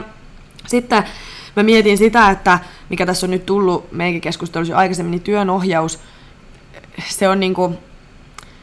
mun mielestä käsittämätöntä, että miten edelleen no kätilöiden työ nyt, kun me siitä tässä puhutaan esimerkkinä, että edelleen meillä on ammattilaisia, jotka ei saa työnohjausta, vaikka he tekee sellaisten asioiden kanssa työtä, joita me tiedetään, että niiden on kuormitettava, niiden on vaikutettava meidän niin kuin, työn laatuun, jos meillä ei ole väylää käsitellä niitä tai pallotella. Mä tiedän, että monet työyhteisöt on ehkä hyvin kehittyneet siitä, että siellä keskustellaan, ainakin itse lastensuojelupuolella käytiin tosi tosi vaat, vaikeita tilanteita läpi ihan niin kuin työkaverin kanssa, mutta sitten kun jälkikäteen on pohtinut sitä vaikutusta kuormittavuuteen, niin kyllä se olisi ollut hyödyllisempää vielä, että siinä olisi ollut joku ammattilainen, joka on koulutettu siihen, että se asia palastellaan ja sitä niin kuin käydään, koska se kuorma myös kasvaa. Se, kun sä olet jatkuvasti siinä, ö, niissä tulipaloissa, sä kohtaat menetyksiä, sä kohtaat niin kuin ihmisten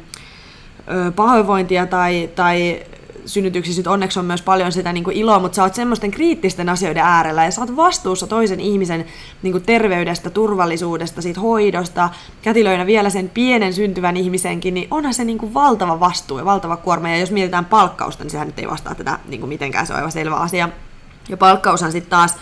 on työntekijä- ja työnantajaosapuolen neuvotteluasia, että eduskuntahan ei nyt päätä, meillähän saatiin tämä kansalaisaloite esimerkiksi sairaanhoitajien palkoista, me ei päätetä suoraan niistä, mutta en mä ainakaan voi, tai mun mielestä olisi outoa, jos sanoisi, että ei kuulu meille mitenkään, koska kyllähän me täällä taas päätetään esimerkiksi niitä hyvinvointialueiden rahoituksesta, josta alussa puhuttiin siitä, varsinkin nyt kun se tulee ensin vaan valtiolta, niin siitä potista. Että jos me nyt haluttaisiin oikeasti vaikuttaa siihen, että ne palkat nousee, niin kai me lisättäisiin sitä sotepuolen rahoitusta niin, että sillä hyvinvointialueella olisi enemmän sitä yleiskatteellista rahoitusta käytössä, Toki silloinkaan eduskunta ei voisi suoraan sanoa, että se raha pitää käyttää palkkoihin. Eli silloin oltaisiin taas siellä, minkä takia on tärkeää, että ketä siellä mm. hyvinvointialueella on myös he, he, he vastaa sitten just siitä, että mihin ne rahat kyllä, käytetään. Kyllä, niin kuin, mm. Ja totta kai mä ymmärrän myös sen, että niin kuin tässä on myös viitattu siihen, että ei nyt kyse ole siitä, että nyörit vaan haluttaisiin pitää kiinni, ei varmastikaan, että, että, että meillä on oikeasti aika paljon haasteita tulevaisuudessa, varsinkin rahoittaa nämä sote-palvelut, mutta se, että toisaalta niin kuin jos me punnitaan sit sitä, että no meiltä lähtee tekijät, me romahtaa ne palvelut. Meillä ei ole sotepalveluita, jos meillä ei ole tekijöitä, eikä meillä ole laadukkaita sotepalveluita, jollei meillä ole hyvinvoivaa ammattimaista henkilöstöä. Mitä eduskunta taas voi tehdä sitten No mä tiedän, että vähän semmoisia menee tietyllä tavalla kauas siitä, jos miettii vaikka kätilön arkea, mutta jos mietitään pitkällä aikavälillä ja kansallisella tasolla, niin nythän on jo tehty tätä palkkatasa-arvo-ohjelmaa ja lisätty palkkaavoimuutta. Ne on ehkä niitä semmoisia työkaluja, millä pyritään sitten taas naisvaltaisten alojen palkkakuoppaa ongelmaa niin kuin pitkällä tähtäimellä ratkaisemaan. No sitten on pakko vielä sanoa noista aloituspaikoista, kun mä sanoin siitä, että, että meidän pitää keskittyä siihen pitovoimaan, miten ihmiset pysyy siellä alalla, mutta myös siihen vetovoimaan, miten me saadaan henkilöstöä. Niin silloin tullaan myös sit siihen, että meidän tulisi lisätä aloituspaikkoja, jotta meillä on tulevaisuudessa niitä henkilöitä enemmän töissä, valmistuu ammattiin, ja aloituspaikat menee sitten taas niin, että niistä neuvotellaan korkeakoulujen ja sitten opetus- ja kulttuuriministeriön välillä. Ja ne aloituspaikkamäärät perustuu korkeakoulujen esityksiin, eli käytännössä silloin pitäisi pyrkiä vaikuttaa niin korkeakouluihin, vaikkakin opetus- ja kulttuuriministeriö voi aika vai, niin kuin voimakkaasti toivoa tietyille alo- aloille näitä aloituspaikkoja. Ja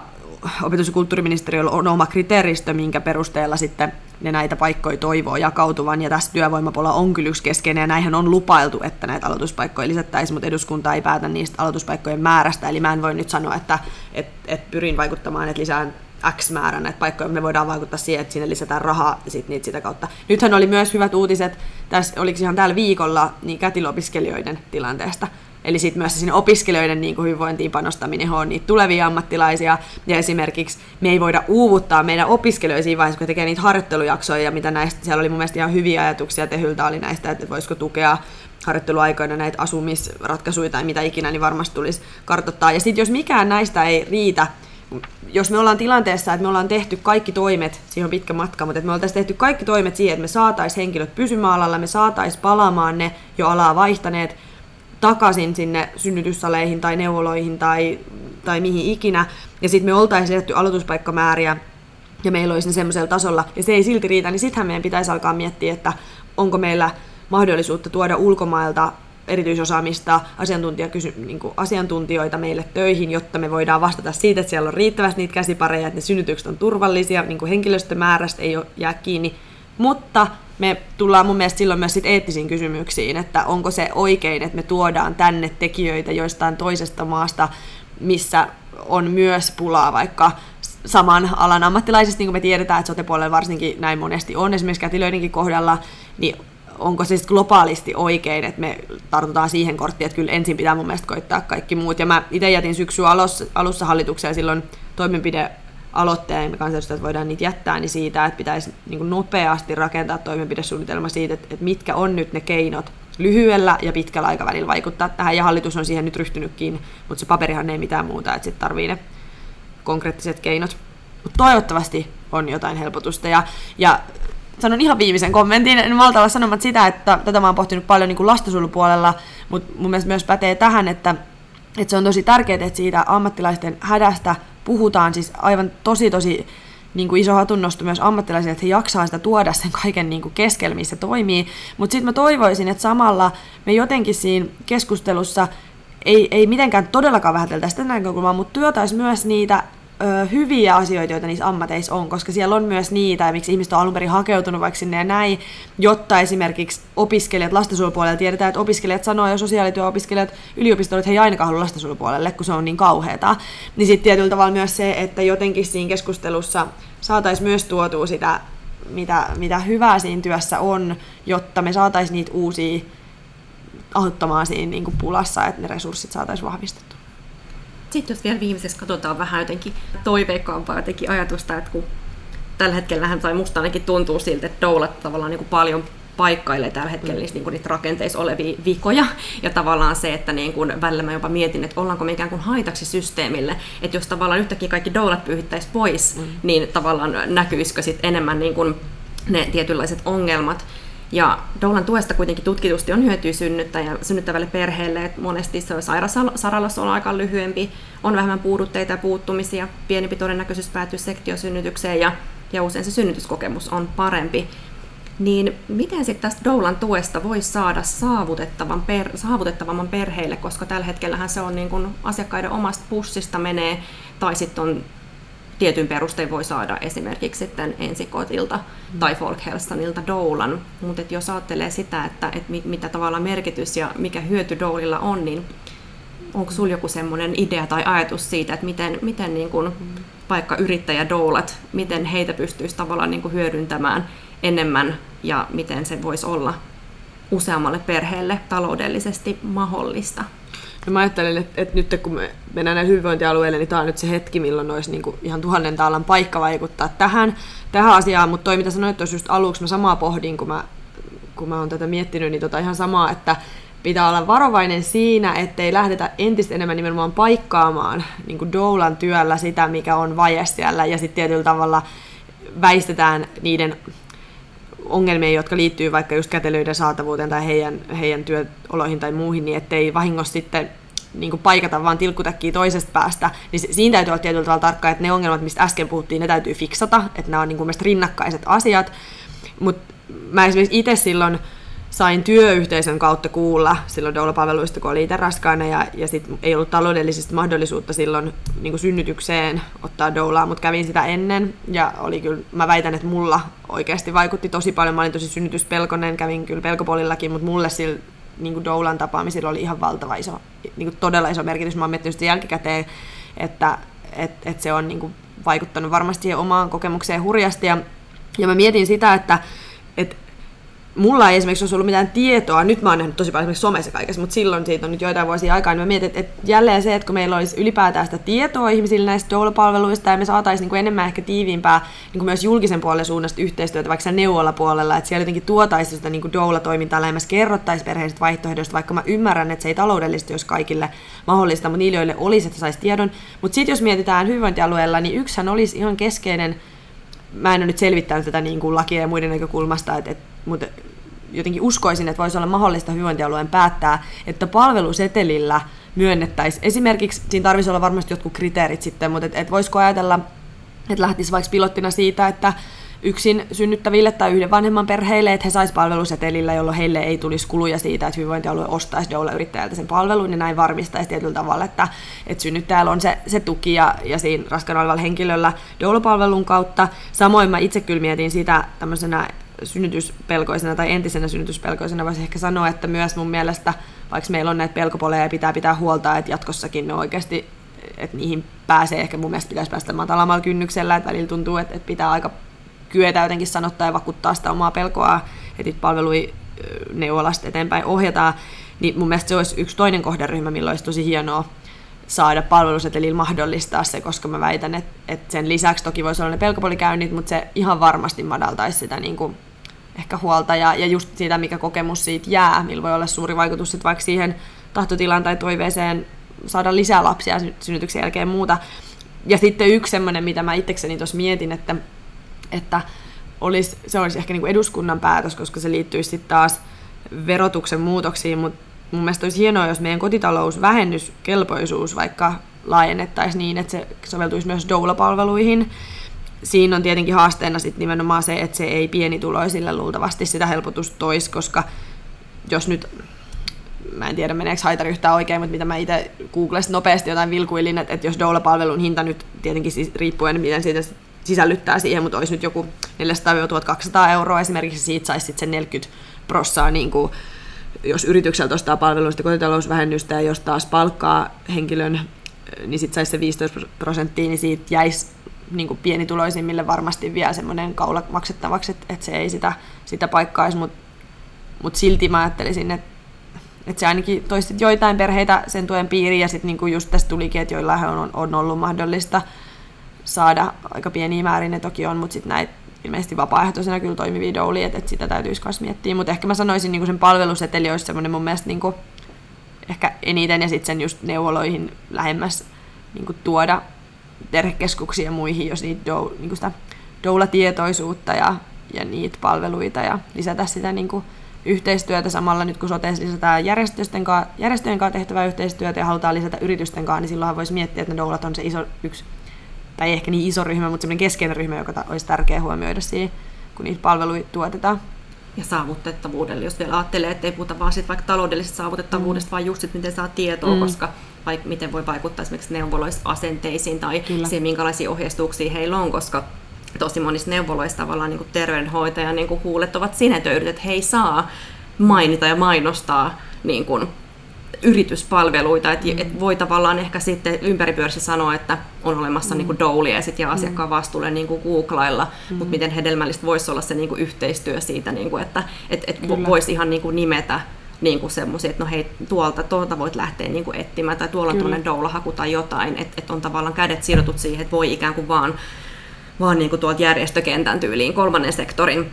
palveluita, niin kuin tyyli maksuttomia palveluita ja tämmöisiä tarjotaan, niin sekin olisi, koska jotenkin välillä, niin kun, kun miettii meitä doula-yrittäjiäkin, jotka kuitenkin on monet tosi pienituloisia, mm, että mm. Et, et se, että on niin kuin yrittäjä, niin jo, joidenkin mielikuva on se, että siinä taas semmoinen niin kuin ahne, ahne, ahne tyyppi, tota, mutta et ei nyt kuitenkaan kyse isoista terveysjäteistä, jotka kierrättää veroja jossain veroparatiiseissa vaan muissa, vaan ihan, ihan niin kuin ihmisiä, jotka, jotka niin kuin tekee työtä sen, että et saa, saa niin kuin perheen kulut maksettua ja näin. Että jotenkin toivoisi siihenkin semmoista niin kuin, tavallaan avoimuutta ja semmoista asennetta, että, että, niin kuin, että tässä ei mitenkään niin kuin olla ketään niin kuin ryöstävässä tai olla jotenkin kilpailemassa, vaan ylipäätään se, että sittenhän se ihan asiakkaan vastuulle se, että minkälaista palvelua hän loppujen lopuksi vaikka omasta pussistaan maksaa, mutta edes se, että saisi sen tiedon, että tällaista palvelua on olemassa. Mm. Ihan vastaavasti kuin se, että, että voitaisiin ohjata niin kuin osteopatiaan, kaikkien tämmöisiä, mitä Kyllä. just äitiysfysioterapia, mm. nämä, mitä, mitä pitäisi mm. olla osana mm. niin kuin jo meidän niin kuin peruspalveluja, mutta mitä puuttuu, niin yhtä lailla, että voisi jotenkin rohkeasti ja reilusti ohjata tämmöisiin palveluihin, niin sitä, sitä jotenkin niin kuin toivoisi kyllä. Ja tämä on semmoinen konkreettinen, mikä olisi mun mielestä ihan täysin niin kuin toteutettavissa juurikin nyt niillä alueilla, koska niissä strategioissa täytyy linjata se yritysyhteistyö ja myös juurikin järjestöyhteistyö ja muu, niin tämähän on niin kuin sellainen mikä olisi mun mielestä ihan konkreettisesti tietyllä tavalla toteutettavissa, kun mä itse niin mietin järjestämisen kannalta, niin juurikin se, että tietenkin sit, jos on palveluseteli, mä en tiedä, sieltä varmaan tulee jotain sit kilpailutus, tuleeko sieltä jotain ostopalvelukysymyksiä, mä en, en tunne tätä niin paljon, mutta mut varmasti sellainen, mitä, mitä voisi selvittää, ja mä itse just mietin, että voihan tätä, voinhan mäkin tätä ministeriön suunnasta nyt kysyä, vaikka ne palvelut onkin alueelle siirtymässä, mutta se, että tietyllä tavalla ministeriöltä varmaan saisi sitä näkemystä siitä, että, että miten niin kuin valtion tasolla voitaisiin pyrkiä, että liittyy kuitenkin niin vahvasti niin kuin hyvinvointiin ja lapsiperheiden tilanteeseen ja synnyttävien henkilöiden palveluihin ja muuhun, niin, niin semmoinen niin kuin,